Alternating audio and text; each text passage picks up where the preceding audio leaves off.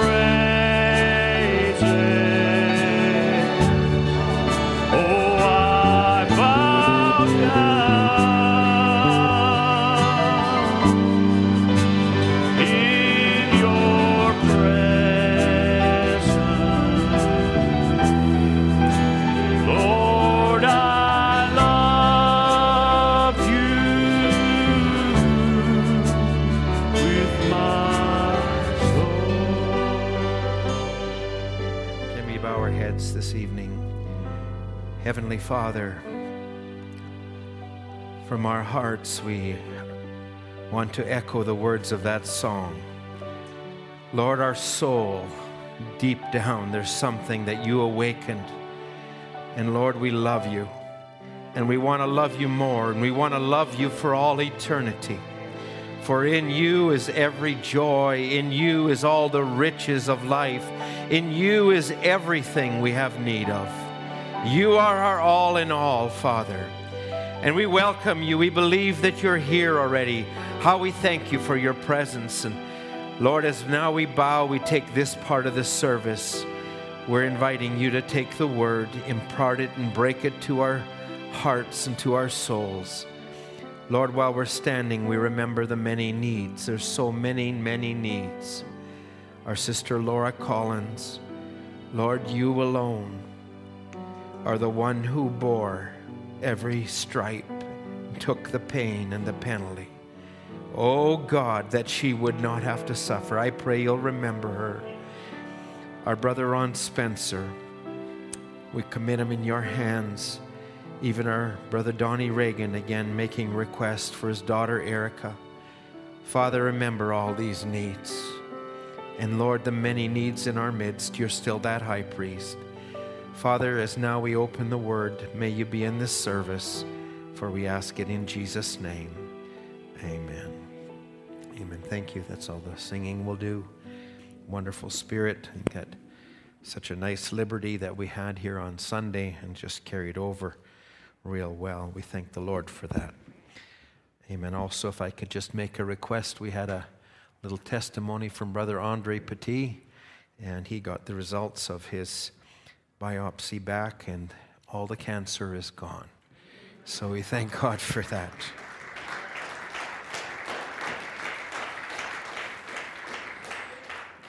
So we need to have prayers and supplications and intercessions, but we also need to have thanksgiving. So make sure you thank God, even in the middle of it. Thank Him. And as you thank Him, it shows your faith in what you're, you're doing. Let's turn to 1 John chapter 1. 1 John chapter 1. We'll read from verse 1. That which was from the beginning, which we have heard, which we have seen with our eyes, which we have looked upon, and our hands have handled, of the word of life. For the life was manifested, and we have seen it, and bear witness, and show unto you that eternal life which was with the Father and was manifested unto us. That which we have seen and heard declare we unto you, that you also may have fellowship with us. And truly, our fellowship is with the Father and with his Son, Jesus Christ. And these things write we unto you, that your joy may be full. Now, these words are written by the Apostle John, the one who was in the lap of Jesus, the one who had seen all of these things and who had the most intimate relationship out of all of the disciples, we can argue. And John was, was also, John the Revelator, John had a tremendous place. And he's describing the purity of the life that was manifested. And he calls it the word of life. And he says it, it brings a wonderful fellowship and he's writing to, uh, this to us that our joy may be full. Now, just a couple of verses over in verse 4, he writes, chapter 4 rather, 1 John chapter 4. We'll read the first four, four, four verses, and he paints a little different picture here. And so we're using these two to parallel and maybe even just show a positive and a negative. Verse 1 Beloved, believe not every spirit, but try the spirits whether they are of God, because many false prophets are gone out into the world. Hereby know ye the Spirit of God. Every spirit that confesses that Jesus Christ is come in the flesh is of God. And every spirit that confesses not that Jesus Christ is come in the flesh is not of God. And this is the spirit of Antichrist, whereby you have heard that it should come. And even now, already is it in the world. Isn't this amazing? You are of God, little children, and have overcome them, because greater is He that is in you than He that is in the world. God bless His word. You may have your seats. We've had different times of services services that encourage, services that prick our hearts, services that may be hard and, and tell us to shape up. But every once in a while, we also need to take time to teach, to build up. And we're just going to take the service on a different level today. Um, the thought that really had come to me at the beginning of the year was the thought was a word. Sometimes it just keeps coming in prayer, but was one of liberty. And I, I, believe that we had some of that liberty on Sunday, and we thank God for that. And it's not liberty of our human emotion, it's not liberty for us to do what we want to do, but it's the liberty of the Holy Ghost that we want. And that it means the liberty for His Word to have free course in us. I want to read this one quotation, and this is out of the Feast of the Trumpets.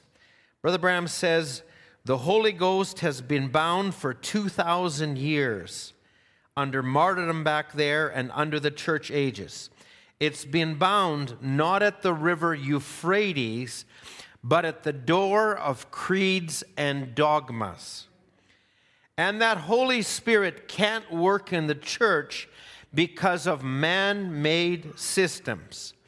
But she is going to be liberated. She is coming back. That's what the Bible said. And he says, and those two meet one another on the battlegrounds, Lucifer and Michael, again, like in the beginning. They've been bound for 2,000 years, almost 2,000 years. I, I would want to bring some different quotations, but our time's going to not allow us to do it. But what Brother Branham's desire, what the Holy Ghost in him desired of the church of God. So I want to, to, to just, if I can, I, I had mentioned that I'm, I want to take some thought on the subject of denomination. And, uh, and I, if I can call it this, it's as Brother Branham would put here, the door of creeds and dogmas, the barriers or the boundaries that are being put. We can see boundaries put around us in the world today, physical boundaries. We can see the imposing of, of, of other boundaries that take away our liberties. And we also know there are religious boundaries that are being imposed. But these boundaries, the Word of God is not bound. The Word of God exceeds all of those things. And we want to find ourselves looking in the perfect law of liberty. So I'm, i want to take this thought a little bit, and I'm not going to really actually speak because as a prelude, I've got many quotations, I've got many thoughts and directions I'd like to go. But as a prelude for where I want to go, I want to play a service tonight from Brother Branham. And the service is entitled, uh, and, and he actually entitles it, Why We Are Not a Denomination. And I, I'm going to just say this from the outset. He actually he, he, remarks that he wanted to take these services, and he speaks about the next number of services, to really nail some things down. And if you want to know the services that he's speaking of, the next service is the baptism of the Holy Spirit. Then it's the serpent seed. Then it's lifting him up out of history. And then it's, but from the beginning, it was not so. So he's really taking something that has always existed.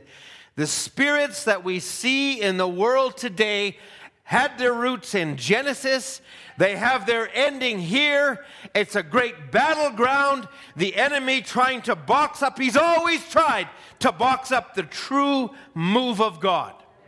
And he's going to try and do that to us, but we need to know where we're standing. So I, I want to take this tonight, and I, I'm a little further than I want it to be, but I'd like to play a portion of this, and I'd like you to listen because I believe we're under a tremendous voice, a tremendous sound. It's the voice of the Holy Ghost through a vessel in these last days. So, Brother Mark, if you can cue that up, we'll just get right into that today. Monday and Tuesday, I'm going away to pray, get ready for healing service. And you can get on the phones or wherever you wish to and bring in anybody that you want to for this coming revival and tell them not to come in a hurry now. Not come say, well, now I'm going to run in and be prayed for tonight and tomorrow night's all. You don't do that. You come in and listen a while. Because we want to take our time and lay that word out so close that the devil won't even have one little speck of room to ever move. And then when you let your faith run out to its end till you begin to believe, then let your subconscious go to acting, then the faith of God will back it up. Then you'll go right on out. See, because your faith won't do too much. Your subconscious has to move in the direction that your faith is moving, and then God's faith moves in behind and confirms it all. See, but if it's your faith, oh yes, I got it right now, and even your subconscious rolling back here saying, "I wonder if it'll work on me." It, it won't do it right then. See, so we want this to be a real healing service, and before I get anyone into the rooms and so forth for the healing or this new services. I want them to really understand what they're coming in there for. So, just remember and come and visit us, and we'd be glad to have you. Now, remember, now in the morning, we're going to continue on with the church doctrine, and tomorrow night, the same way. Now, you're welcome to come, and anybody can come. We're always glad to see anybody. But now, this tonight is just directed home to the people that's of the tabernacle here that it's raised up in this doctrine. Or out in the fields, evangelistic fields, we just take the real fundamental evangelical doctrines of the Scriptures. But here at the tabernacle, we got our own thoughts and our own beliefs as a, as a, as a church. And that's what we're to go over tonight. And before we open His blessed word, can't we just bow our heads for a moment of prayer? Almighty and powerful God, who before the world ever started whirling on the first atom, you are God. You haven't changed a bit, and when there is no more atoms to hold it up and there's no more world to be held up, you'll still be God.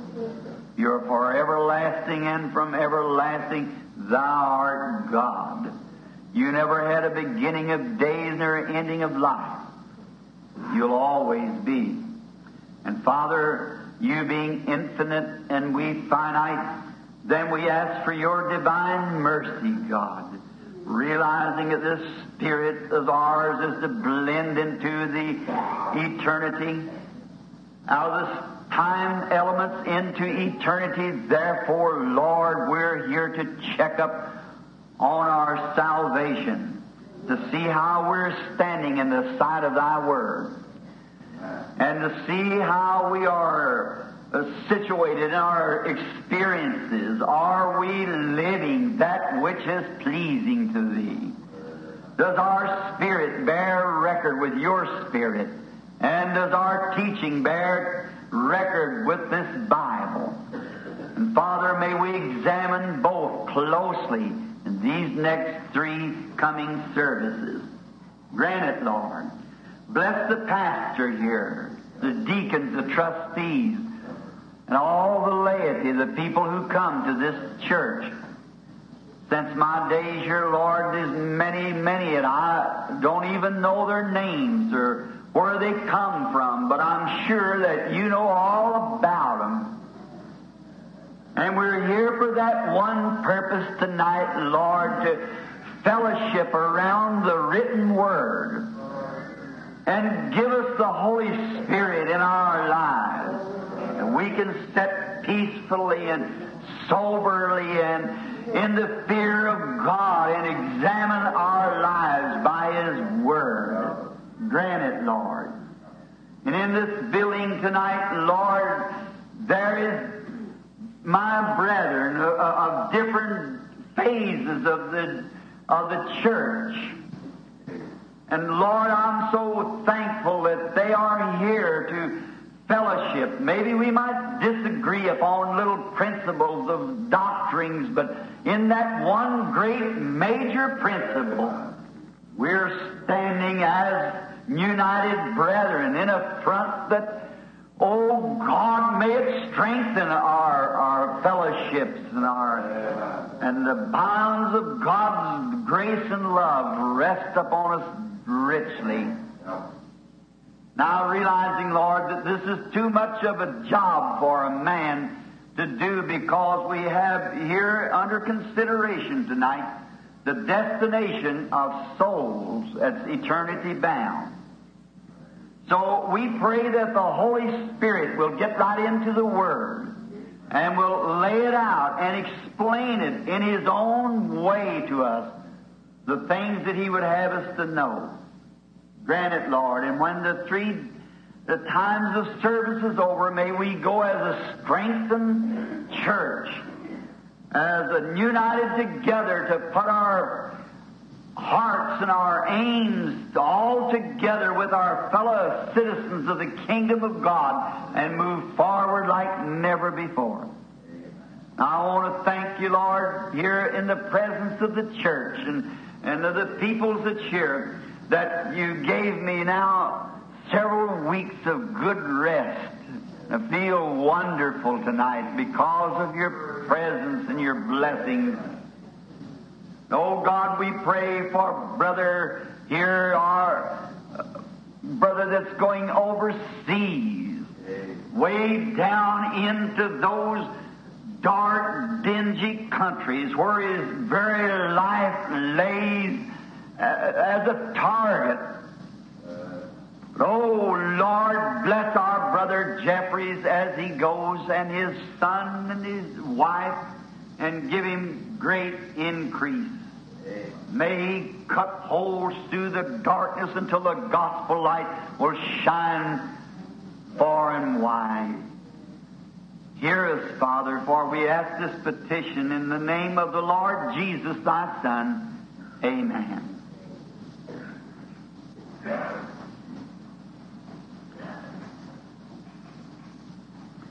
Now, tonight, reading in my small Scofield Bible, I've just passed 25 years old recently. And I can still read it, but it gets pretty dim. So I've got me a pair of reading glasses when I'm studying. And I'm going to see how it works tonight for my first time. Now, I have subjects like this that must the church, oh, many things if we can get to them. One of them, why are we called the church? Why are we not a denomination? Why, uh, why do we uh, believe in the eternal security of the soul of the believer? Why do we condemn women preachers? Why do we baptize by immersing? And will the church go through the tribulation? And uh, many of those subjects here, I guess I got 15 or 18 of them for the next few nights. So I'm thinking tonight to begin with, to start with, it seems to be the Lord lays upon my heart just for this subject, the why are we not a denomination? The reason that now we have nothing against other peoples who are denominations. We have nothing against them, but I want to explain why that we never went in with any denomination. I was ordained in a little Baptist church, as you know, and the Baptist is not a denomination, wasn't until just recently, and now it's becoming just as much denomination as the rest of them. But the reason that we never become a denomination, now we are an organization. We are an organization recorded here in the in the courts as an organization, a group of people that's organized together to worship Christ, but we're not in a denomination. No one is going to dominate over us, you see. It's not a denomination, it's, it's just an organization, of fellowship amongst Christian believers. People come here to the church, and this becomes their home church if they wish to come as long as they live, and they can come here and disagree with everything that we preach. That's perfectly all right. You still, as long as you are a Christian, you've got fellowship and a handout just the same as the rest of them. See? If I said, I believe in baptizing by immersing by water, and you believed in sprinkling and stayed right on it, would still be just the same as we was if we both agreed. We might not be able to see eye to eye like, but as long as you are a Christian brother or sister, you're perfectly welcome. See, everybody. So we don't have any denominations because I think that denominations separate brotherhood. Some of them say, well, we ain't got nothing to do with that revival. That's a Methodist revival. Well, that's Baptist. We ain't got, we're Methodists. We ain't got nothing to do with that. Brother, if Christ is in it, we got, we got all to do with it. We got to put our, it's, it's the body of Christ that is, is suffering. And I see that so much in the lands today. The how that we have, now Christ never did at any time ever organize any denominational church. I just let that be well assured. Now, now I'm going to ask you tomorrow night if any of these things you want to know, like some history that I'm quoting or something other. I don't have time just to drain that through, and we'll get to another subject. Of course, you can spend weeks on that very same subject.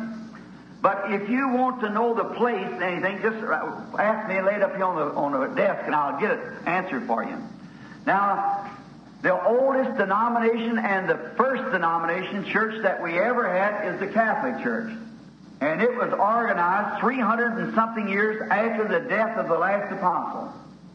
And that's right. You get it in the early Nicene Fathers, and you get it in the writings of Josephus and all many of the, of the great historians. See?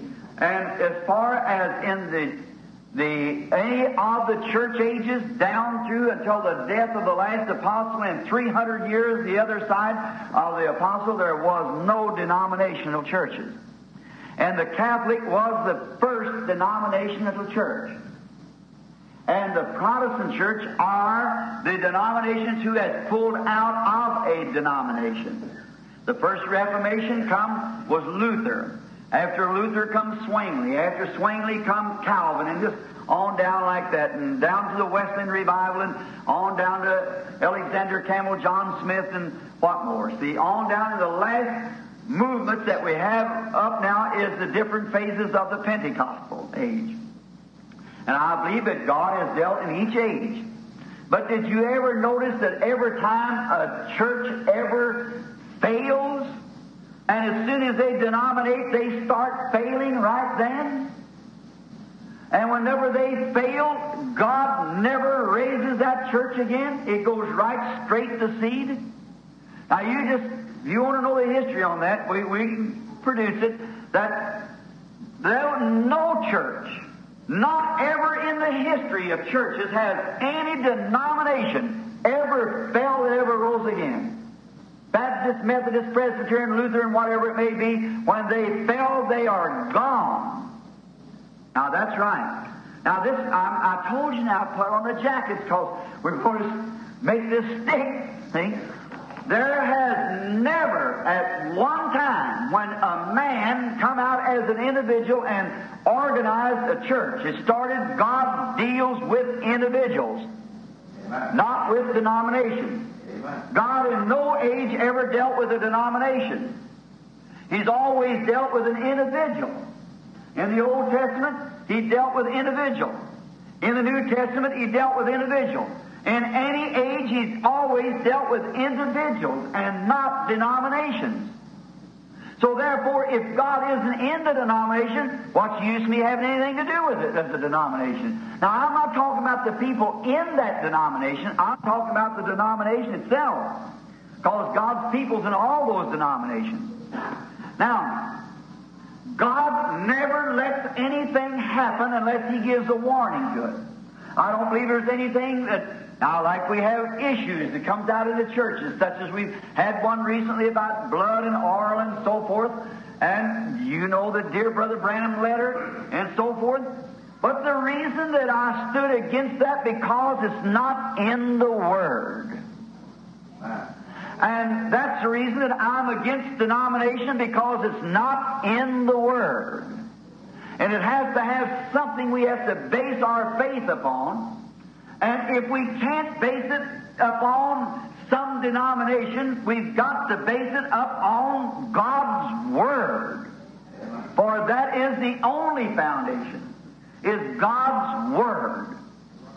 And then if God's Word doesn't speak of a denomination, but speaks against the denomination, then we must speak with the Word regardless of what bishop, what anyone says, what anyone thinks, what a good man says, what anything says, if it's not according to God's word, then it's wrong.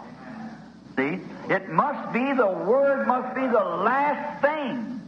God's word must be the final amen. Now, remember, I'm not unchristianizing anyone. You understand that? In denominations, there's tens of thousands of precious souls in all those denominations who are God's children. But to separate them and segregate them, I'm against it.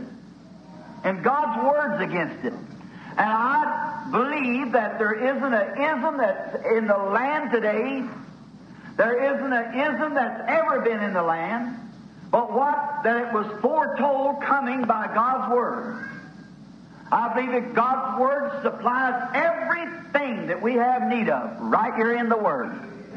From the, our beginning to the end is found right in God's Word. And then I, I believe that if it's in God's Word, then we should, it foretells and God's Word is a warning. Now, you don't read God's Word just like you read a newspaper. You read God's Word by the Holy Spirit. See? Because the Holy Spirit itself speaking through Christ, Christ thanking God that He had hid these things from the eyes of the wise and prudent and would reveal them to babes such as would learn. So you see, there's no way of ever being educated. There's no way of ever denominating. There's only one way to get right. That's being led by the Spirit of God. And that experience you had must cope with this Word. See? Then you got it. See? Like when we get down here in a few minutes now, we're dealing with people who are, are some of them are radical Calvinists, some of them are radical Arminians, and, and different ways. Now, there's always, no matter how thin you slice it, it's got two sides to it. It's exactly right. And they've both got arguing points, but the thing is, where lays the truth of it? That's where we're coming to.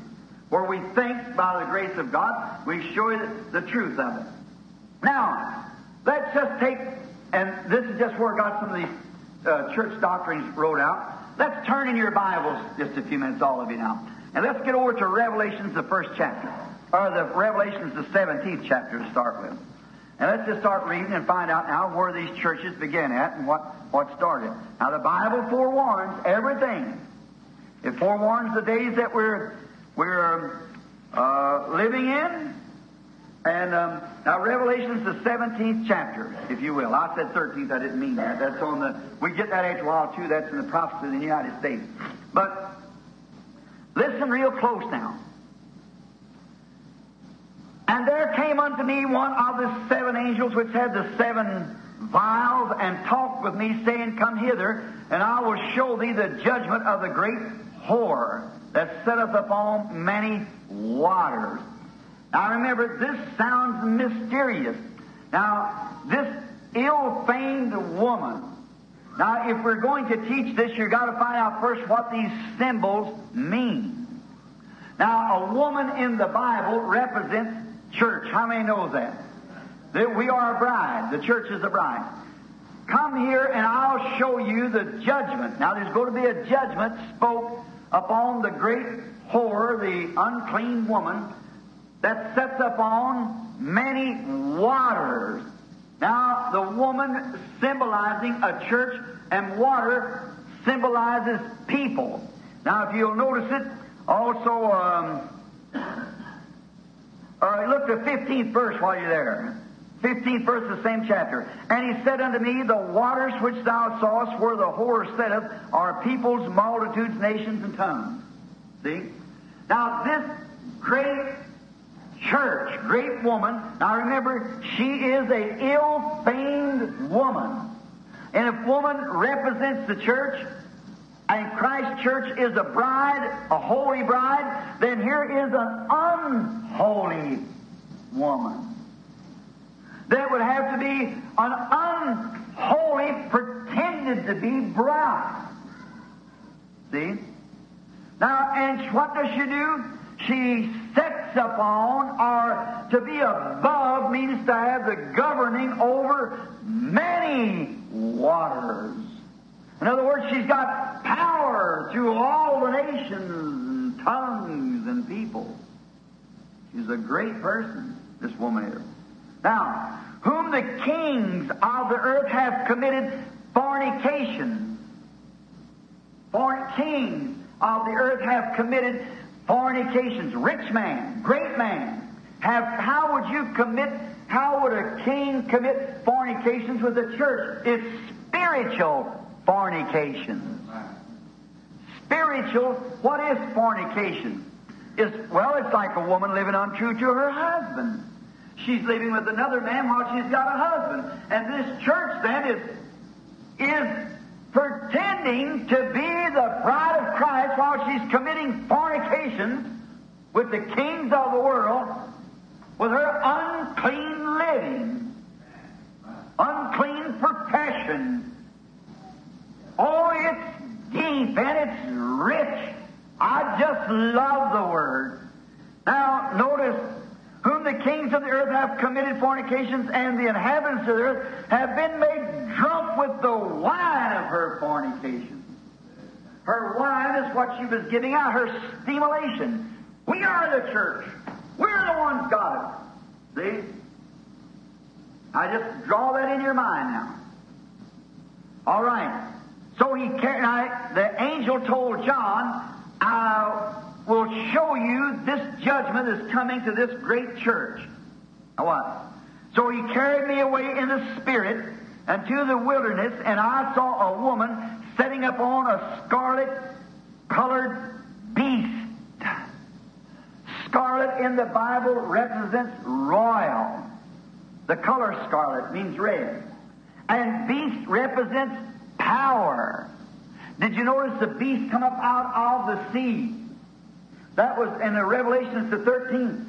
And when you see the beast coming up out of the seas meant that this power was raising up among the people. But in Revelation 13, when this lamb came up, he came up out of the earth. No people, United States. But then after he had two little horns, civil and ecclesiastical powers. And then he received power and spoke like the dragon did before him. Well, you just got to mark down. We are coming into a religious persecution with the same things that they did in pagan Rome many years ago. For it's thus saith the Lord. Now, what is it? Setting up on a beast of power. Did you notice Rebecca?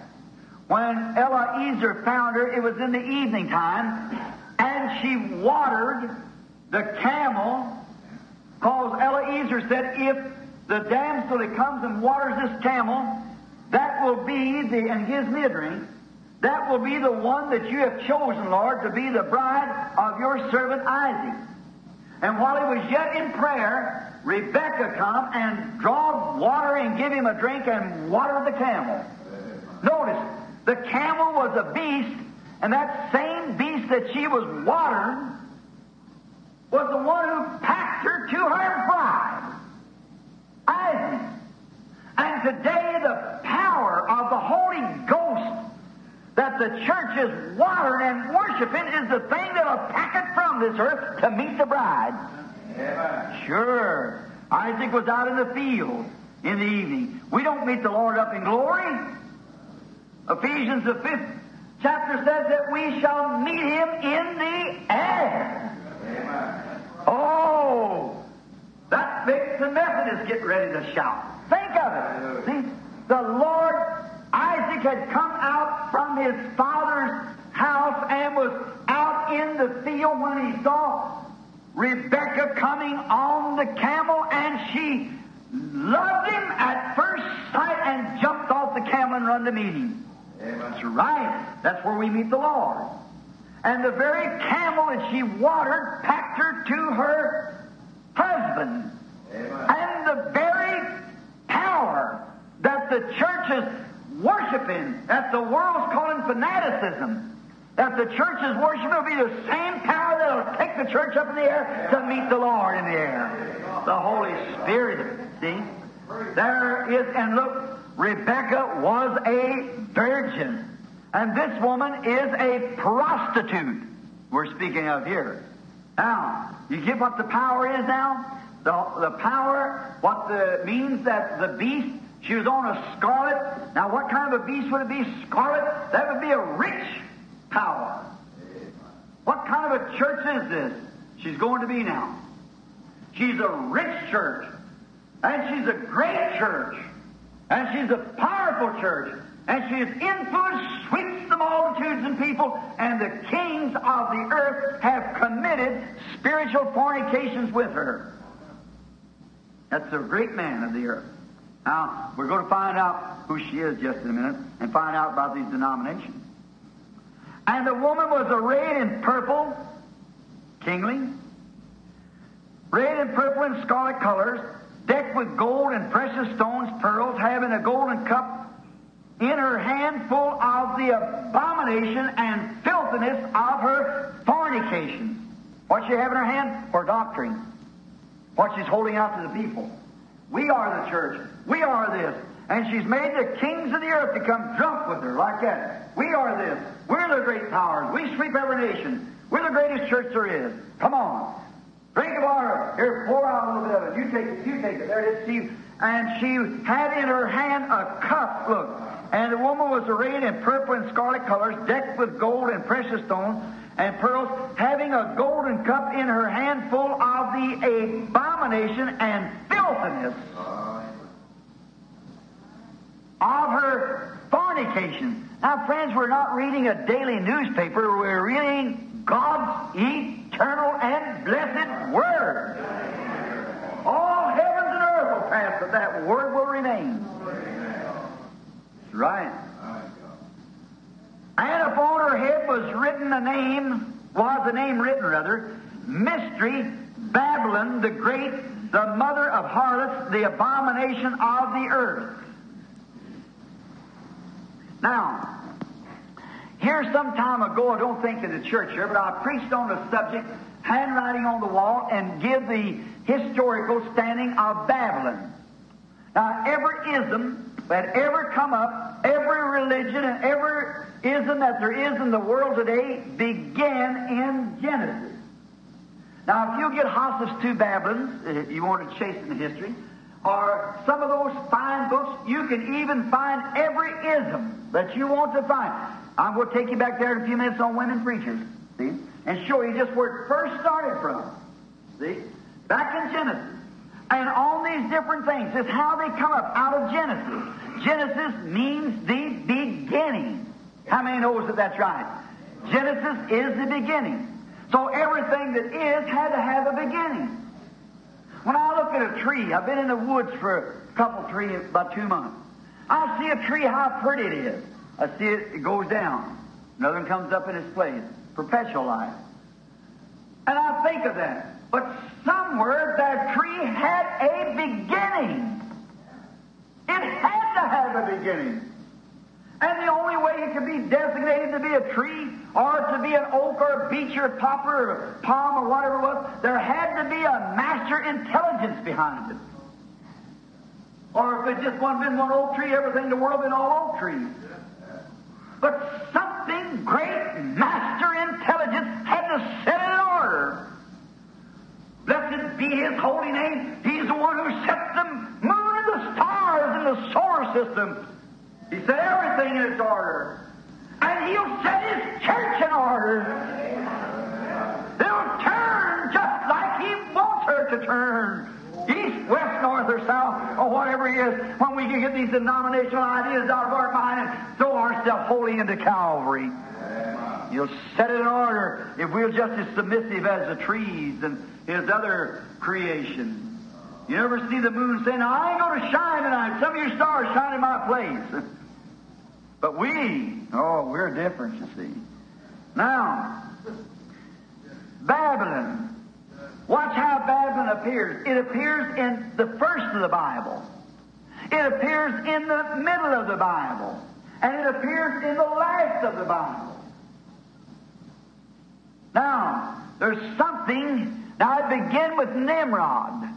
Nimrod founded Babylon and the Shinar Valley, right close between the Tigris River and the Euphrates, and Euphrates passed through, and, and how that every road through all that country led straight to Babylon. And each one of those gates were about 200 feet across, those gates made out of brass.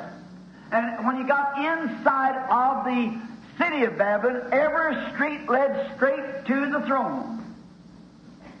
Now you can go to Rome today, and every road will lead to Rome. And there's a little Virgin Mary staying on every corner, and a turn the road with a Christ child in her hand, pointing that way towards Rome. See? It appears in the first of the Bible, it appears in the middle of the Bible, and here it is in the last of the Bible.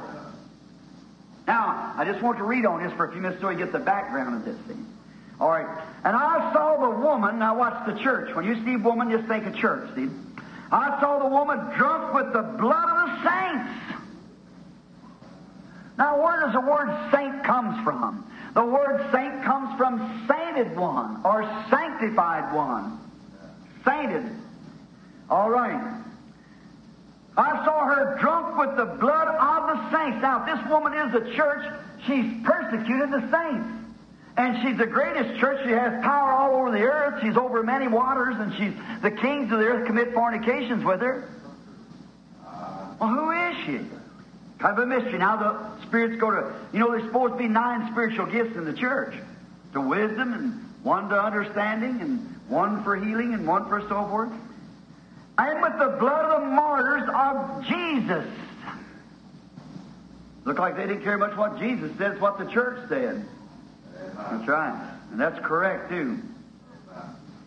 And when I saw her, I wondered with great admiration. I wondered with admiration. Uh, there was a, a, a marvel thing about her. How did I wonder, how did she, now let me take John's place and try to open that up a little bit, see? Uh, John says, there she sits. She's pertaining to be a Christian church.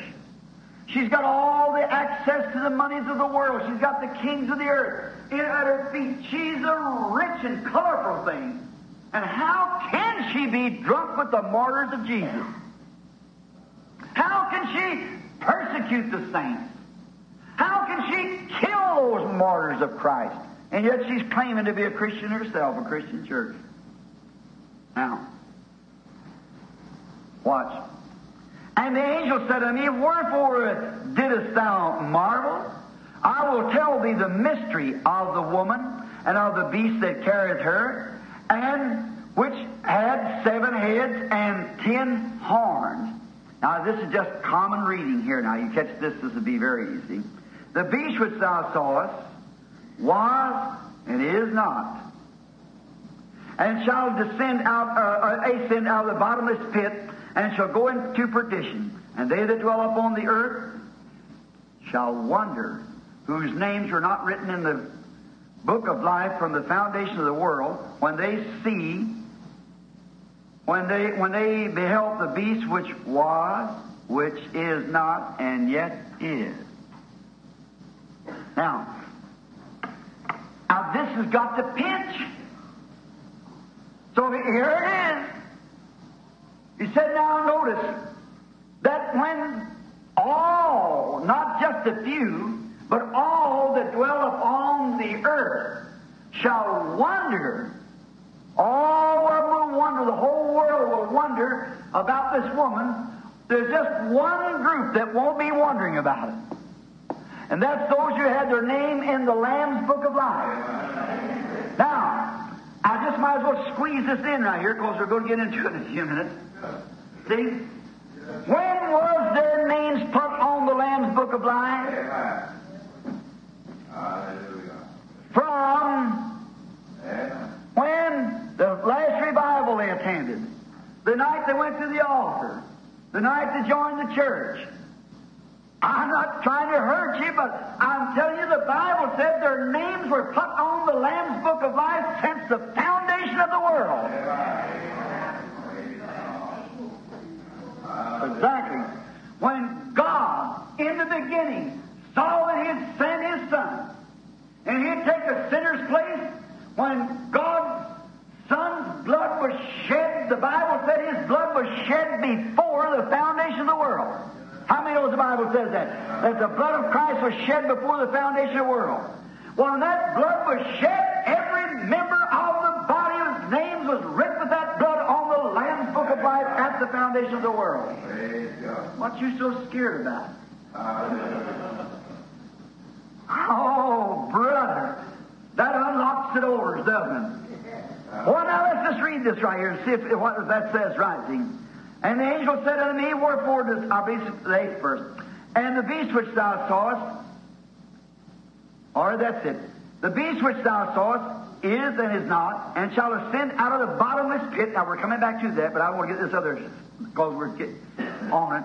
And shall go into perdition, and they that dwell upon the earth shall wonder, whose names were not written in the book of life from the foundation of the world. There's going to be a bunch on the earth, in other words, that's going to be deceived. For he deceived them. And there was only one group that was not deceived, and that was the one that had their name on the book of life since the foundation of the world. We'll get into that a little later. Now, notice the woman, the church, she was Mystery Babylon. We see her appear by Nimrod. What was Nimrod's purpose?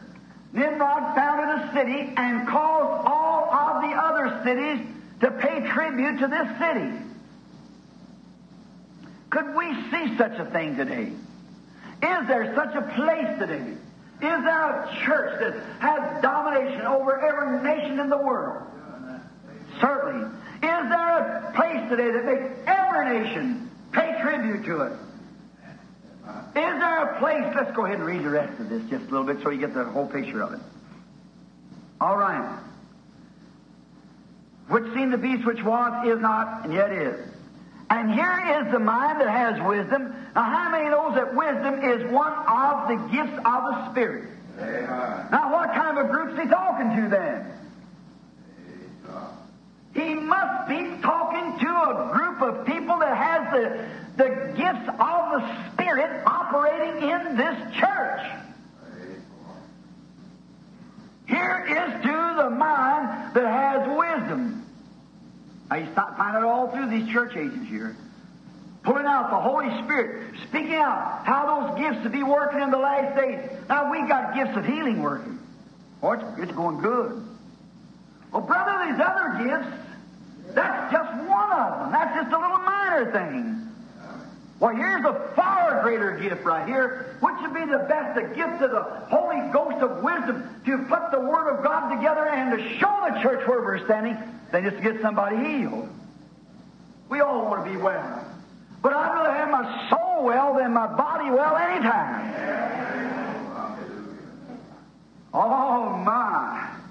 Here, the Holy Spirit speaking through John and Patmos said, Here's to the wisdom. Let him listen to this. Now we're getting a picture drawn out here. Here is, and here is the mind which has wisdom. The seven heads are seven mountains on which the woman sitteth. There is only one city that I know of in the world. There's two cities that I know of that has seven or more mountains in it. Cincinnati is one of them, which is supposed to be the fiction story of Cincinnati, some other wolf, you know, and so forth. But it has more than that in it. But there's no one church dominates Cincinnati. There's only one place in the whole world that has a church sitting on seven hills that dominates the entire world. Now, I've just come from there. All those things. And I've seen there where it said, Here's to wisdom, Revelation 13. Let him that has wisdom count the numbers of the beast. For it's the number of a man. Not a bunch of man, a group of man, but a man. And his number is 666. I've often heard that over the throne of the Pope of Rome, it's wrote Vicarius Filii Dei. I often wondered if that was true. Draw a line and draw it up in figures and Roman numerals and see if it is. It's exactly the truth. I stood that close to the triple crown of the Pope in a glass. Jurisdiction of hell, heaven, and purgatory. See? So those things have just come from there. Just come from Rome and know it's the truth. Now, we know it's pictured out. And here are the seven kings. Five are fallen, which was at that time. And one is, that's one to come now, which was Caesar. And uh, another is yet to come, which was Herod, which was wicked. Now watch, watch how perfect it is. And when he cometh, he must continue for a short space. Does anybody know how long Herod reigned? Six months. Pulled his mother through the street with a single tree of a horse and burnt the city and laid it on to the Christians and fiddled on the hillside while they were while it was burning the city. Six, months is see? And the beast, now watch, look what a rascal that he was. See? Now watch. And the beast that was and is not, even is the eighth. And is of the seventh, the nature of the seventh, and goeth into perdition. Anyone knows what perdition means? Hell. And watch where he sent it out of. Hell. What is it? The bottomless pits. There's no foundation for Catholic doctrine. There's no Bible for Catholic doctrine. There's no such a thing as any Bible for any Catholic doctrine. Not at all. They don't claim to be. The priest set up there, this little priest up here Sacred Heart Church, come over there. And he said, Oh, he, uh, I was telling him about uh, baptizing Mary Elizabeth Frazier. He said, Oh, you baptized her according to the way the early Catholic Church baptized. I said, When did that? He said, In the Bible.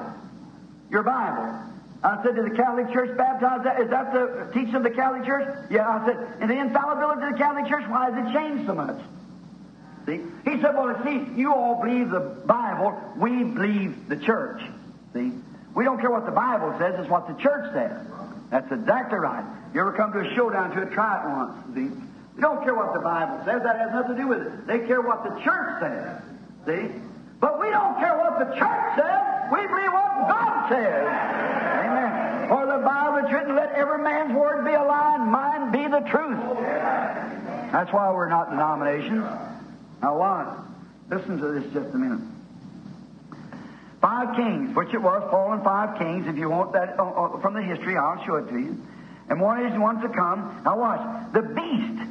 Now the beast wasn't a king. He was one which is, which is not, and yet he is, and is not. Yet he is, and is not. What is it? Confession of the popes. A power, a beast, ruling. That's when pagan Rome was converted to make papal Rome.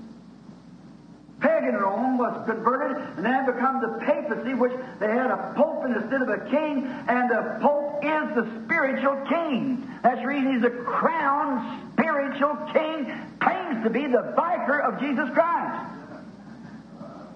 There you are. Now notice, and we're going to bring that Catholic doctrine out there and show you how it's waded right down into the Protestant churches. See? How it's just still laying right in the Protestant church. A lot of it. Contrary exactly to the Bible. Absolutely contrary. Now, a beast which was, which is not. Now remember, all of them will be deceived upon the earth whose name is not written from the foundation of the world. Let's see. And the beast that was, and is not the eleventh first, and yet is the eighth, now the seventh, and goeth into perdition. He'll continue on until he hits the bottomless pits at the end of the road. And the ten horns which thou saw are ten kings. Now watch here. If you want to see something striking, watch this. Are ten kings which have received no kingdom as yet, but received power as kings one hour with the beast. They're not crowned kings, they're dictators. See, they never was crowned kings, but they received power as kings one hour in the reign of the beast. That's just this little shadowing time right now where dictators are rising up.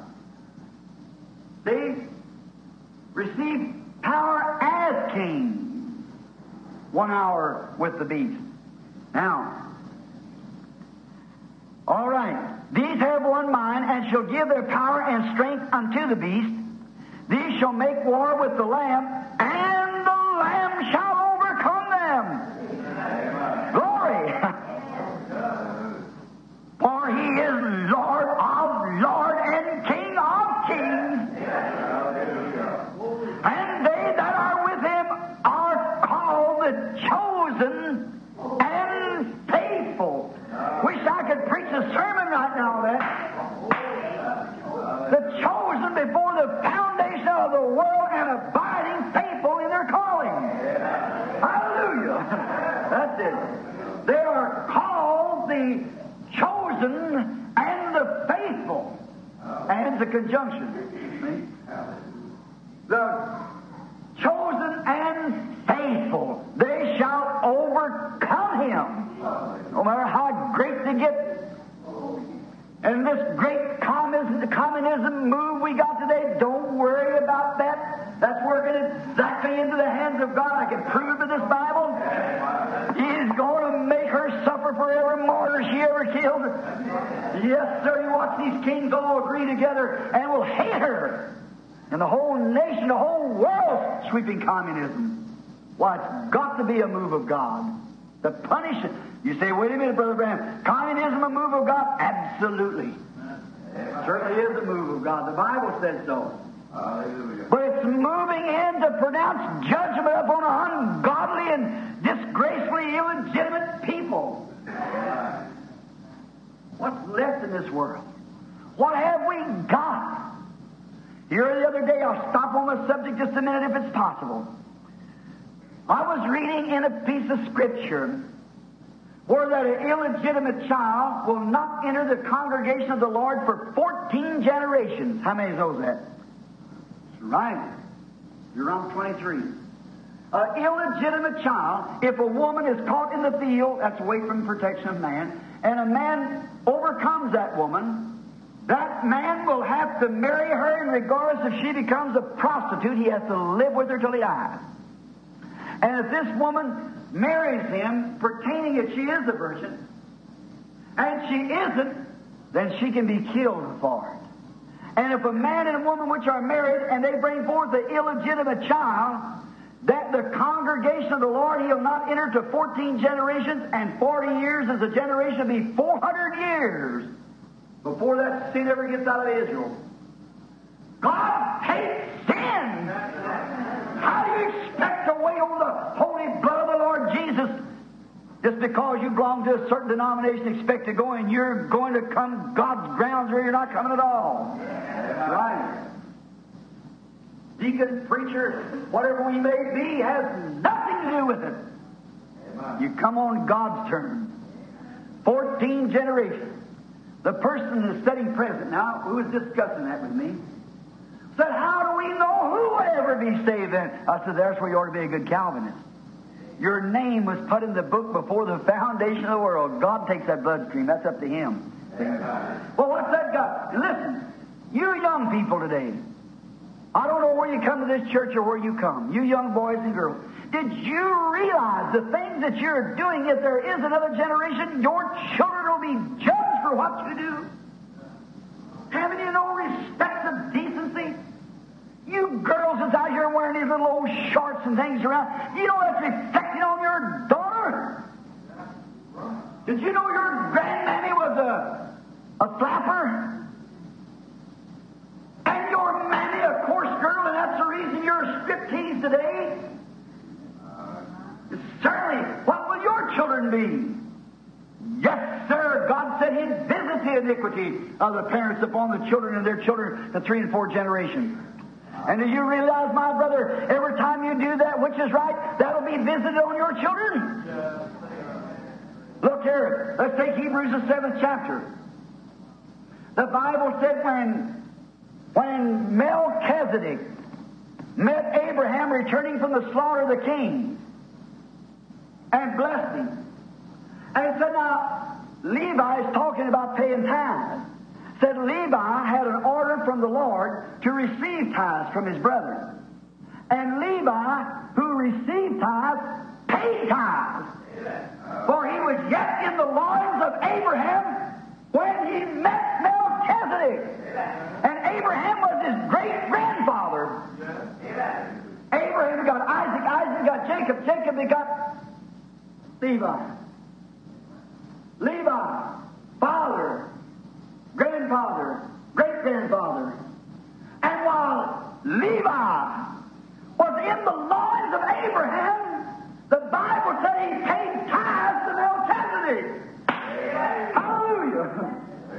Don't nobody tell you that any kind of a move in the world can ever interfere with God's great call. She's moving right on. We were planned back there in the beginning. There ain't a devils or enough devils can interfere with his program. Now, the Bible didn't say potentially he paid it. The Bible said he paid tithes. Praise the Lord. When he was in his great grandfather's loins. Hallelujah. Glory! That's my Lord! Formed. He knew everything. And then Abraham, he paid tithes. And sister, brother, how can you run out here and people living, run around with man's wives and wives breaking up homes and living the way you do? What do you expect another generation to be? Here's what it is. It's become now nothing but just a bunch of illegitimate, messed up, born bunch of corruption. And there's one thing left for it. And that's the atomic day that we're living in. It's exactly right. We're at the end time. Sitting this morning, way back down in the hills of Kentucky, a little old boy, you could hardly get ten foot of him from making sorghum molasses. Probably didn't know hardly which was right hand or left. When he heard, I got over on a posted ground. I didn't know where it was at, just in some of the hollers. And uh, I was going up there to go squirrel hunting. When I sat down up there, I got talking to him, and this boy said he's going in the army, and come to find out, we got to talking about the Lord. and He said, Preacher, don't you believe that we're at in time? Amen. Way back up there in the mountains. I said, Sure we are. Sure, son. We're at the end time. Here we are. This is the hour that we're living, brother. We're in a place, can't you see how that mothers back out there and daddies, how they lived in grandpa and grandma? Can't you see how Papa and Mama has lived? No wonder we're in corruption today. No wonder you can preach your hell. They'll wear shorts just the same and spit in your face. They'll smoke cigarette and blow right at you and say, tend to your own business. Why? Because that's the tribe they come out of. I'm going to get to that directly, the seed of the serpent. We find out where she moves in. See why they act like that. They're the devil's children since the foundation of the world. That's right. And we're nothing in left for it just judgment's the only thing is left. Can't have nothing else but judgment. God will just whack the whole thing out, and man has done it themselves. God didn't intend it to be that way, but He knew it would be that way. That's the reason He said He would deceive all that lived upon the face of the earth, except those whose names were put in the Lamb's Book of Life before the foundation of the world.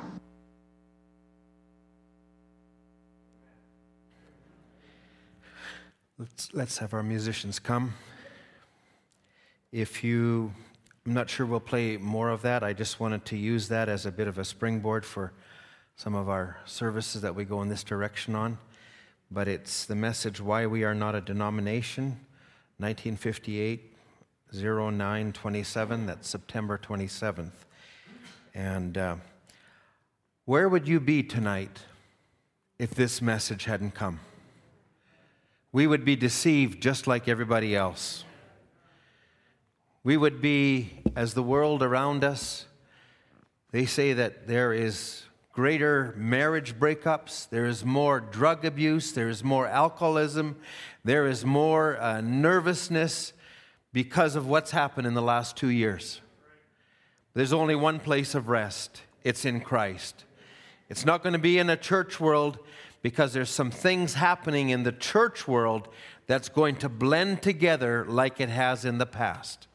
And that's the Lord willing what I'd like to get on, on some of those things because there's, there's great things that are happening in the world, but the true believer, those written on the, in the Lamb's book of life, they will not be deceived. Oh, we ought to be so thankful. Amen. Let's stand together. I think it's good sometimes that we just sit and uh, sit under this voice together. I think it's good if we do that at home. Uh, I think there's more pressure. I think there's less of that that happens in our homes. I think it's good sometimes for our children. I think it's good if we sit under this voice this way. And not that we always do it because we, we do want to, we believe God is inspired, but I believe this is our absolute. This is where we go back to. Amen. Hold to God's unchanging hand. whole time is filled with swift transition. Not of earth unmoved can stand. Build your hopes on things eternal. God's unchanging hand. Hold to God's unchanging hand. You've got to hold to God's unchanging hand. Build your hopes on things eternal.